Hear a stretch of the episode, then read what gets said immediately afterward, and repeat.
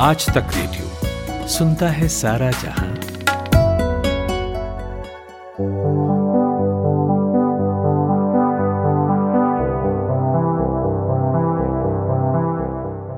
युद्ध की स्थिति में भारत के सामने एक समस्या ये है कि पाकिस्तान और चीन मिलकर उसके लिए मुश्किलें खड़ी कर सकते हैं। यानी जब युद्ध होगा तो दो मोर्चे पर होगा। तो ऐसी स्थिति में क्या भारत एक साथ दो मोर्चों पर युद्ध लड़ने के लिए तैयार है? हमारे पास क्या प्लस पॉइंट है? क्या हमारी कमज़ोरी है जिसमें हमें सुधार करने की आवश्यकता है? मेरे साथ बातचीत करने के लिए मौजूद हैं retired major general Shashi Asthana. तो शशि अस्थाना जी बहुत बहुत स्वागत है आपका आज तक रेडियो के इस पॉडकास्ट में। धन्यवाद बहुत बहुत तो शशि जी सबसे पहला सवाल आपसे ये करूँगा कि अगर हम रिसोर्सेस के बेसिस पर समझना चाहें तो सबसे पहले तो ये बताइए कि हम अपने बजट का कितना हिस्सा डिफेंस पर खर्च करते हैं? देखिए पिछले काफ़ी समय से डिफेंस के ऊपर जीडीपी का दो परसेंट से कम ही खर्चा किया जाता है।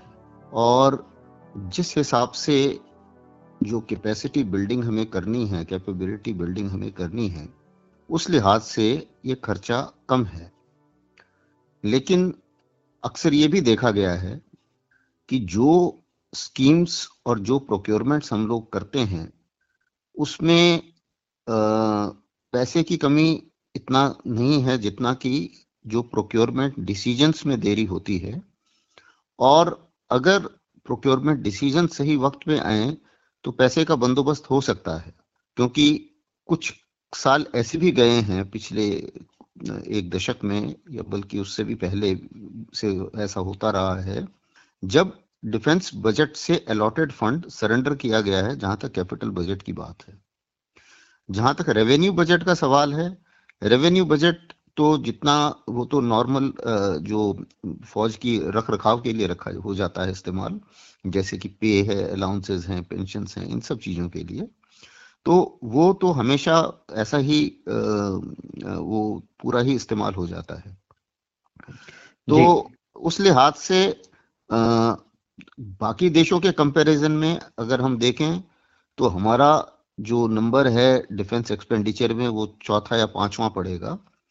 और अगर वर्ल्ड के कंपैरिजन में हम लोग देखें और उस लिहाज से अगर हम अपनी रिक्वायरमेंट्स के मुताबिक देखें तो खर्चा तो ये कम है जो अलॉटमेंट है। हम्म, तो इसी लिहाज से अगर हम देखें चीन और पाकिस्तान को जिनके साथ हमारा वॉर हो सकता है किसी भी सिचुएशन में कभी भी वो कितना खर्च करते हैं? चीन का खर्चा हमारा तकरीबन 50-55 बिलियन डॉलर के आसपास हमारा डिफेंस का बजट आता है। चीन का तकरीबन 160 बिलियन डॉलर के करीब है। पाकिस्तान का हालाँकि हमसे कम है, लेकिन अगर जीडीपी परसेंटेज टर्म्स में गिना जाए, तब उनका तकरीबन हम जीडीपी के हिसाब से तो उनका तकरीबन चार पाँच परसेंट बनेगा तो उनका काफ़ी ज़्यादा है। उसी मुताबिक चीन और पाकिस्तान दोनों ही काफ़ी पैसा ऐसा अलॉट करते हैं जो सीधा सीधा डिफेंस बजट में नहीं गिना जाता। मिसाल के तौर पे वहाँ पर जितनी भी ऑपरेशनल रोड्स वगैरह बनाई जाती हैं चीन में, वो डिफेंस बजट से नहीं होती हैं। उसी मुताबिक पाकिस्तान आर्मी को अगर आप देखें तो उनकी अपनी फैक्ट्रीज चल रही हैं, अपने कॉमर्शियल स्टेब्लिशमेंट्स उनकी अर्निंग जो है, उसका कोई हिसाब किताब नहीं है डिफेंस बजट के अलॉटमेंट में। तो इसलिए ये अंदाज़ा लगाना तो थोड़ा मुश्किल होगा लेकिन मोटे तौर पर जो फिगर्स मैंने आपको बताई, तकरीबन इतना खर्चा करते हैं। और अगर चीन को कंपेयर किया जाए अमेरिका से तो चीन का अगर डिफेंस बजट 160 बिलियन डॉलर के करीब आंका जाएगा तो अमेरिका तो तकरीबन 600 बिलियन डॉलर के करीब खर्च करता है, जो कि अमेरिका का जो डिफेंस बजट के ऊपर खर्चा है, वो अगले पाँच देशों से ज़्यादा है। और वो डिफेंस बजट का खर्चा जो है, वो पूरे वर्ल्ड का अगर आप डिफेंस बजट जोड़ दें, बाकी जो ये छह देशों को हटा के तो उससे भी ज़्यादा है। तो अमेरिका और चीन के बीच में भी काफ़ी बड़ा गैप है, जहाँ तक डिफेंस एक्सपेंडिचर का सवाल है और जहाँ तक सैनिक क्षमता का सवाल है। जी। तो शशि जी, चूँकि हम बात करने वाले हैं टू फ्रंट वॉर पर, और उसी से जुड़ा सवाल अब आपसे करेंगे कि शख्सगाम वैली अगर हम देखें तो पाकिस्तान ने तो एक तरह से स्ट्रेटेजिकली चीन के ही हवाले कर दिया है वो सब। तो ऐसे में भारत को कितना सतर्क रहने की ज़रूरत है? अगर दोनों इसका एक रणनीति के तहत इस्तेमाल करते हैं तो भारत के लिए मुसीबत नहीं हो जाएगी? हाँ ये इसमें कोई शक नहीं है कि जो टू फ्रंट वॉर है, पहले इसको हम लोग इसके बारे में प्लानिंग किया करते थे। लेकिन आज की डेट में टू फ्रंट वॉर एक रियलिटी है, जिसके लिए तैयार होना हमारे लिए एक ऑप्शन नहीं है, हमारे लिए कंपल्शन है। दूसरी बात यह है कि चीन ने क्यों ये टू फ्रंट वॉर का सिनेरियो बन रहा है? इसका थोड़ा सा इसमें एक्सप्लेन करना चाहूँगा कि चीन को अभी कुछ समय में ये समझ में आया है कि हाई ऑल्टीट्यूड वॉरफेयर में उनको कुछ नुकसान है। एयरफोर्स की तरफ़ से उनके जो एयर बेसिस हैं वो ज़्यादा हाइट पे हैं तो इसलिए वो ईंधन और सामान लेके उड़ान करने में, उड़ान लेने में उनको कठिनाई होती है। इसलिए अगर वो ऐसे बेसिस का इस्तेमाल करें जो लोअर ऑल्टीट्यूड में हैं तो उनको फ़ायदा होगा। दूसरी चीज़ ये है कि हाई ऑल्टीट्यूड में उनको थल सेना में भी थोड़ी सी दिक्कत आ रही है। तो अब उनका दिमाग में ये था कि अगर हम पाकिस्तान की तरफ़ से भी अगर इसको इस्तेमाल करें और पाकिस्तान फौज भी अगर इसमें साथ में आ जाए तो टू फ्रंट वॉर या साइनो पाकिस्तान नेक्सस जिसे बोलते हैं, और साइनो पाकिस्तान कोल्यूजन भी बोलते हैं मतलब दोनों मिल के लड़े हैं तो वो ज़्यादा फ़ायदेमंद है। इसीलिए अभी आपने देखा होगा आज की न्यूज़ में भी है और कि वो लोग रोड बना रहे हैं शिंजियांग से लेके और गिलगिट बाल्टिस्तान में रोड बना रहे हैं और वहाँ से रोड वो पीओके में भी ले जाने की कोशिश कर रहे हैं। जिस और उसको वो चौड़ी रोड बना रहे हैं ताकि उसमें आर्टिलरी गन्स भी आ सके। इससे क्या होगा कि आ, सबसे पहले और इसी के साथ साथ वो जो गिलगिट बाल्टिस्तान की जो एयर स्ट्रिप है उसका भी वो इस्तेमाल करना चाहते हैं। और उसी के साथ पाकिस्तान की एयर स्ट्रिप्स का भी अगर वो इस्तेमाल करते हैं या पाकिस्तान भी साथ में लड़ाई लड़ता है जो कि पाकिस्तान के लिए ना बोलना बहुत मुश्किल है क्योंकि पाकिस्तान ने तो वो तो चाहेंगे ही कि इस किस्म से उसका फ़ायदा उठाया जाए अगर चीन या पाकिस्तान के बीच चीन और हिंदुस्तान के बीच में कोई जंग होती है। बिल्कुल। तो उस हालत में वो लो ऑल्टीट्यूड का जो एयरबेस है वो भी इस्तेमाल करना चाहेंगे चीन की जो फौज है। हम्म। इसलिए टू फ्रंट वॉर का जो सिनेरियो है वो बहुत ही इंपॉर्टेंट है और बहुत ही सीरियस है जिसके लिए हमारी फौज को हर हालत में तैयार भी रहना है और कैपेबिलिटी बिल्डिंग भी करनी है। बिल्कुल। शशि जी और देखा भी गया है कि चीन के पास एयर वॉर के मामले में उतनी ज़्यादा सुविधाएँ नहीं है, उनके पायलट उतने सुसज्जित नहीं है और इसीलिए वो पाकिस्तान के साथ एक्सरसाइज भी करते रहते हैं। अब मैं ये समझना चाहता हूँ कि एयर मिसाइल्स या एयरक्राफ्ट को लेकर हमारी स्थिति क्या है? क्योंकि मैं जो देख रहा था तो उसमें एक दिलचस्प बात नज़र आई कि ट्रेडिशनल एयर वॉर के संदर्भ में अगर हम देखें तो चीन की तुलना में पाकिस्तान भारत को धमकाने के लिए एक तरह से बेहतर स्थिति में है। क्योंकि सीमा पर एयरबेस की पर्याप्तता है, एक तरह से कहें इनफ है। और वायु रक्षा प्रणाली का एक उनके पास बड़ा अच्छा नेटवर्क है। और जो सब ये उनके लिए एक तरह से कहें तो एक पॉजिटिव सिचुएशन पैदा करता है। तो अपने एयर सिस्टम के बारे में बताइए थोड़ा। देखिए, अगर आप पाकिस्तान और हिंदुस्तान की एयर पावर के बारे में कंपैरिजन करें तो इसमें कोई शक नहीं है कि जब पाकिस्तान को अमेरिका मदद कर रहा था उस समय उन्होंने आधुनिक एफ़ सिक्सटीन विमान उनको दिए और उनको एयर डिफेंस इक्विपमेंट भी अच्छा मिला हुआ है। उनकी एयर डिफेंस ग्रिड आपने बिल्कुल सही कहा वो काफ़ी अच्छी है मज़बूत स्थिति में है। अब आ, हमारे पास भी उसी मुताबिक अभी अच्छे एयरक्राफ्ट आ रहे हैं। काफ़ी समय तक एक बीच में गैप रहा जिसमें हमने एयरक्राफ्ट कोई बहुत state of the art aircraft नहीं खरीदा रफेल आने से पहले। और रफेल के आने के टाइम में भी क्या क्या डिस्कशन हुए थे, ये सब जानते हैं। लेकिन इसमें कोई शक नहीं है कि रफेल एक बहुत ही अच्छा विमान है और ये जो अभी जो लड़ाकू विमान है और मल्टीपर्पज विमान है, ये बहुत ही इंपॉर्टेंट है हमारे लिए। उसी के साथ साथ हमारे जब ये टू फ्रंट वॉर की बात करते हैं तो हमें तकरीबन 45 स्क्वाड्रन की ज़रूरत पड़ती है। और हमारे पास जो सर्विसेबल स्क्वाड्रन है वो तकरीबन तीस बत्तीस के रेंज में आती हैं। और इसके साथ साथ अभी जो मिग सीरीज़ है हमारी मिग ट्वेंटी वन वगैरह हैं, ये अभी रिटायर होने की हालत में आ गए हैं।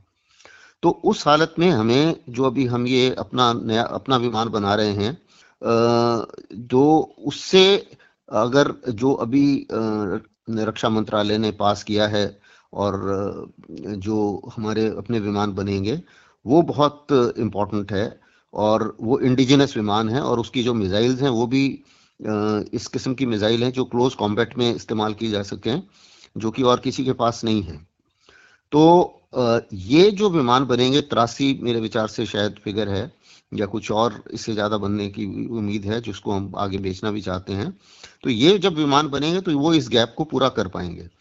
अब इस गैप को पूरा करना ज़रूरी है, क्योंकि अगर टू फ्रंट वॉर सिनेरियो बनता है तो ये इतने एयरफोर्स की हमारे पास रिक्वायरमेंट होगी।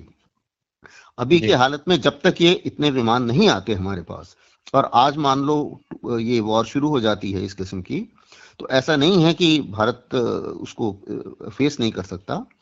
उस हालत में क्या होगा कि हमें अपने जो एयर रिसोर्सेज हैं वो दोनों बॉर्डर में रिक्वायरमेंट के मुताबिक स्विच करने पड़ेंगे। यानी कि एक तरफ़ से जो एयर बेसिस हैं वो दूसरी साइड काम हवाई विमान जाएँगे और उसके बाद जब क्रिटिकल सिचुएशन दूसरी साइड आती है तो वहाँ जाएँगे। इसी मुताबिक आपने देखा होगा कि जो रफेल विमान है उसको हम लोग अंबाला में रखा हुआ है ताकि अंबाला में रखने से क्या है कि चाहे वो पाकिस्तान बॉर्डर की तरफ़ काम हो या चीन के बॉर्डर की तरफ़ इस्तेमाल हो उसकी रेंज इतनी ज़्यादा है कि वो दोनों तरफ़ इस्तेमाल हो पाएगा।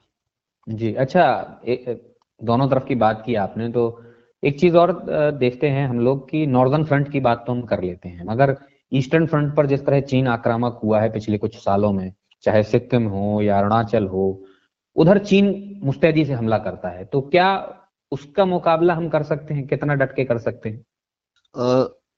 चीन का मुकाबला हम पूरी तरीके से कर सकते हैं, क्योंकि एक चीज़ का आपको ख्याल रखना पड़ेगा कि हिमालय जो है उसका जो टेरेन फ्रिक्शन है यानी कि जो ग्राउंड पर जो इतनी बड़ी पहाड़ी है, उसमें एक लिमिटेड फोर्स अप्लाई की जा सकती है। और उस लिमिटेड फोर्स जितनी वो अप्लाई कर सकते हैं, उतनी हम भी अप्लाई कर सकते हैं। अक्सर जब तुलना की जाती है तो सभी मीडिया वाले इस चीज़ को हिसाब करते हैं कि भाई उनके पास इतने विमान है, हमारे पास इतने हैं, उनके पास इतनी सबमरीन है, हमारे पास इतनी है। लेकिन इस चीज़ का ख्याल नहीं करते कि कितनी अप्लाई की जा सकती है और उनकी रिक्वायरमेंट क्या है। अभी अगर आप देखें तो उनको उनके, उनका जो समुद्री बॉर्डर है वो हमसे बहुत ज़्यादा है। उनका जो लैंड बॉर्डर है वो भी हमसे बहुत ज़्यादा है। इसलिए उनकी रिक्वायरमेंट्स भी ज़्यादा है। कितने लोगों से उनके साथ बॉर्डर उनकी जो बाउंड्री लग रही है वो भी हमसे बहुत ज़्यादा है। उसी मुताबिक कितनी जगह पर उन्होंने एंगेजमेंट शुरू की है वो भी बहुत ज़्यादा है। तो उनके जो रिसोर्सेज हैं वो बढ़ जाते हैं और बढ़ने के बाद में जो रिसोर्सेज हमारे, जो हमें फेस करने हैं वो उतने ज़्यादा नहीं है। तकरीबन वहाँ पर हमारी पैरिटी हो जाती है पहली बात। जी। दूसरी बात यह है कि जो अभी जैसे समुद्री तट पे देखा जाए समुद्री तट में उनकी जो वलनरेबिलिटी है सबसे कमज़ोर हिस्सा उनका है जो उनकी sea lines of communication Indian Ocean से जाती हैं। इंडियन ओशियन में सबसे ज़्यादा हमारी नेवी सजग है और काफ़ी हमारे एसेट्स हैं वहाँ पर। उनके अगर एसेट्स वहाँ पर आते हैं और वो हमसे लड़ाई करते हैं तो आप ये समझ लीजिए कि उनको लैंड बेस्ड एयर सपोर्ट तो मिलेगा नहीं। और वो अपनी जो देश है, उससे तकरीबन डेढ़ दो हज़ार किलोमीटर की दूरी के ऊपर वो लड़ाई लड़ रहे होंगे। तो उस हालत में और साथ ही साथ अभी हमारे पैक्ट हुए हैं, इतनी एक्सरसाइजेज हम लोगों ने बाकी डेमोक्रेटिक देशों के साथ की हैं, कि जब इसके थम्स की लड़ाई होगी तो उसमें हमें मेरे विचार से चीन को बहुत ज़्यादा नुकसान है और उसे पता है कि एक ये बहुत बड़ी वलनरेबिलिटी है जो इंडियन ओशियन में उसके सामने है। और अगर ये लड़ाई बढ़ती है और वो अगर मान लो हमारे लिए दो तरफा लड़ाई की सिचुएशन क्रिएट करते हैं तो हम भी इस हालत में है कि उनके लिए मल्टीपल फ्रंट वॉर की सिचुएशन कर सकते हैं।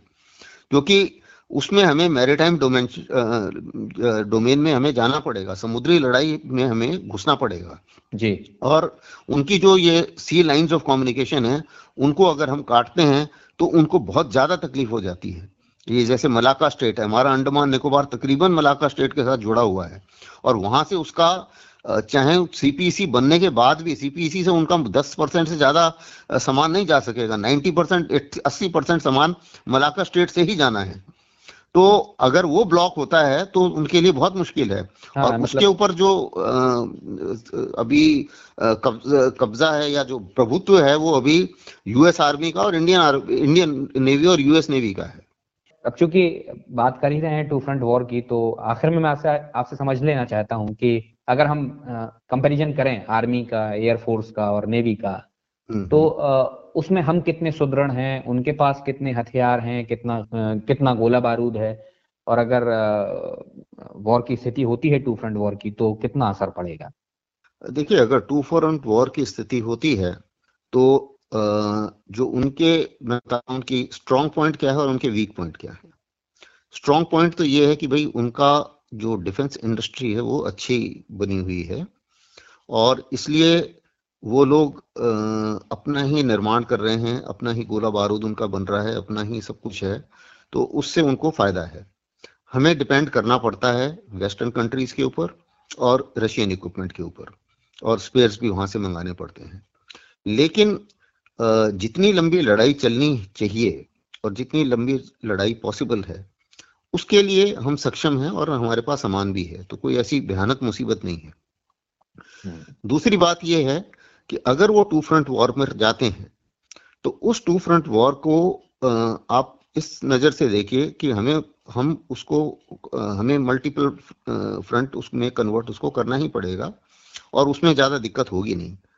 क्योंकि अभी ऑलरेडी टेंशन में है चीन और अमेरिका की जो मिलिट्री पोस्चरिंग है साउथ चाइना सी में, वो ऑलरेडी चल रही है। कई नेवीज हैं जो इस तरफ़ परेशान भी हैं चीन से और मिलना चाहती हैं साथ में। तो नेवल डोमेन में आ, उनकी ज़्यादा बड़ी कमज़ोरी है। इसलिए टू फ्रंट वॉर में घुसने से पहले उनको ये चीज़ सोचना पड़ेगा। दूसरी सिचुएशन ये है कि जो उनके छोटे मोटे बेस बने हैं ये अभी इंडियन ओशन में जैसे ग्वादार बन गया अभी ये सारे के सारे ब्लॉकेड हो सकते हैं। हमने पहले कराची ब्लॉकेट किया था। अगर कराची आप ब्लॉकेट करें ग्वादार अपने आप ब्लॉकेट हो जाता है। तो ये ब्लॉकेड्स भी पॉसिबल है। दूसरी चीज़ ये है कि जो भी उन्होंने छोटे छोटे बेस बनाए उनका प्रोटेक्शन भी उनको करना पड़ेगा। तो लैंड बेस्ड एयर रिसोर्सेज उनके पास इतने नहीं हैं अगर वो टू फ्रंट वॉर के ऊपर आते हैं। अच्छा दूसरा क्या है कि ये भी माने जा रहा है कि अभी अमेरिका का क्या रुख रहेगा नए एडमिनिस्ट्रेशन में आने से? तो उसके ऊपर मुझे नहीं लगता कि हमें उसके ऊपर बहुत ज़्यादा डिपेंड करना चाहिए क्योंकि दो चीज़ें हैं। हम्म। आज की डेट में अमेरिका का और भारत का इंटरेस्ट मिलता है। लीडर चाहे कोई भी हो चाहे डोनाल्ड ट्रंप रहे हो चाहे अभी जो बाइडन आएँगे ये इंटरेस्ट नहीं बदलने वाले। तो उस हालत में क्या है कि जैसे इंटेलिजेंस और जो साजो सामान की मदद वो अमेरिका हमें कर रहा था वो मेरे विचार से चलती रहेगी जहाँ तक नर्दन बॉर्डर का सवाल है। जहाँ तक समुद्री लड़ाई का सवाल है, वहाँ पर भारतीय नेवी और ऑस्ट्रेलियन नेवी और अमेरिकन नेवी, हम सब एक साथ एक्सरसाइज भी कर चुके हैं और बे ऑफ़ बंगाल में भी एक्सरसाइज कर चुके हैं। जब बे ऑफ़ बंगाल में एक्सरसाइज की थी तो उसका सीधा अंदाज़ा यही जाता है कि भाई अगर ये सिचुएशन आएगी तो हम इकट्ठे खड़े होंगे। तो ऐसी अरेंजमेंट हालाँकि ऑफिशियली कोई अलायंस नहीं बना है लेकिन जो संकेत दिए जा रहे हैं वो संकेत इस किस्म से हैं कि अब हमारी नेवी अकेली नहीं है अगर ऐसी सिचुएशन आती है। तो ये ज़ाहिर है कि अगर वो टू फ्रंट वॉर की सिचुएशन क्रिएट करते हैं तो एक मल्टीपल फ्रंट वॉर की सिचुएशन हमें क्रिएट करनी पड़ेगी। और सबसे आखिरी बात मैं बताना चाहूँगा टू फ्रंट वॉर को लड़ने का सबसे बेस्ट साधन यही है कि अगर हम अपने एडवर्सरी को ये कन्विंस कर सकें कि हम टू फ्रंट वॉर लड़ सकते हैं तो टू फ्रंट वॉर होगी ही नहीं। और ये कन्विंस करना जो है, ये मुँह से अनाउंसमेंट करने से नहीं होगा। अगर हमें कैपेसिटी बिल्डिंग करनी पड़ेगी। और उसकी तरफ़ अगर आप देखें, जितने मिसाइल टेस्ट हमने इस दौरान किए हैं पिछले कुछ ही महीनों में, और जितना साजो सामान के कॉन्ट्रैक्ट साइन हुए हैं इस पिछले कुछ समय में, और जितना इंडिजिनस डेवलपमेंट हम लोग कुछ किया, शुरू कर रहे हैं, ये इस चीज़ को संकेत देता है कि भाई हम पूरी तरीके से हम लगे हुए हैं। और जो उसकी जो जितनी लेंथ होगी उस लड़ाई की उसके मुताबिक हम लोग मेरे विचार से हैंडल कर पाएँगे। कोई मुझे विशेष परेशानी नज़र नहीं आती। तो शशि अस्थाना जी बहुत बहुत शुक्रिया आपका। आपने वक्त निकाल कर हमारे साथ बातचीत की और इस पॉडकास्ट का हिस्सा बने। तो ये पॉडकास्ट आपको कैसा लगा? आप हमें रेडियो एट आज तक डॉट कॉम पर ईमेल के ज़रिए बता सकते हैं। इसके अलावा आप हमसे सोशल मीडिया पर जुड़िए। फेसबुक ट्विटर इंस्टाग्राम और यूट्यूब जैसे प्लेटफॉर्म्स पर हम मौजूद हैं। आज तक रेडियो डालकर आप हमें सर्च कर सकते हैं। अमन गुप्ता के साथ थे आप। इजाज़त चाहूँगा। नमस्कार। दिन भर की हलचल के बाद जब शाम ढल जाए तो चले आइए आज तक रेडियो पर। खबरों के सबसे अहम पड़ाव तक ले चलेंगे आपको। तसल्ली से बताएँगे कि दिन में हुआ क्या। और जो हुआ, उसका मतलब आपके लिए क्या था। फ़ील्ड पर रहने वाले रिपोर्टरों की फौज है हमारे पास। एक्सपर्ट्स का जखीरा है। ये सब होते हैं इस डेली न्यूज़ एनालिसिस पॉडकास्ट में, जिसका नाम है दिन भर सोमवार से शुक्रवार, हर शाम, आज तक रेडियो पर।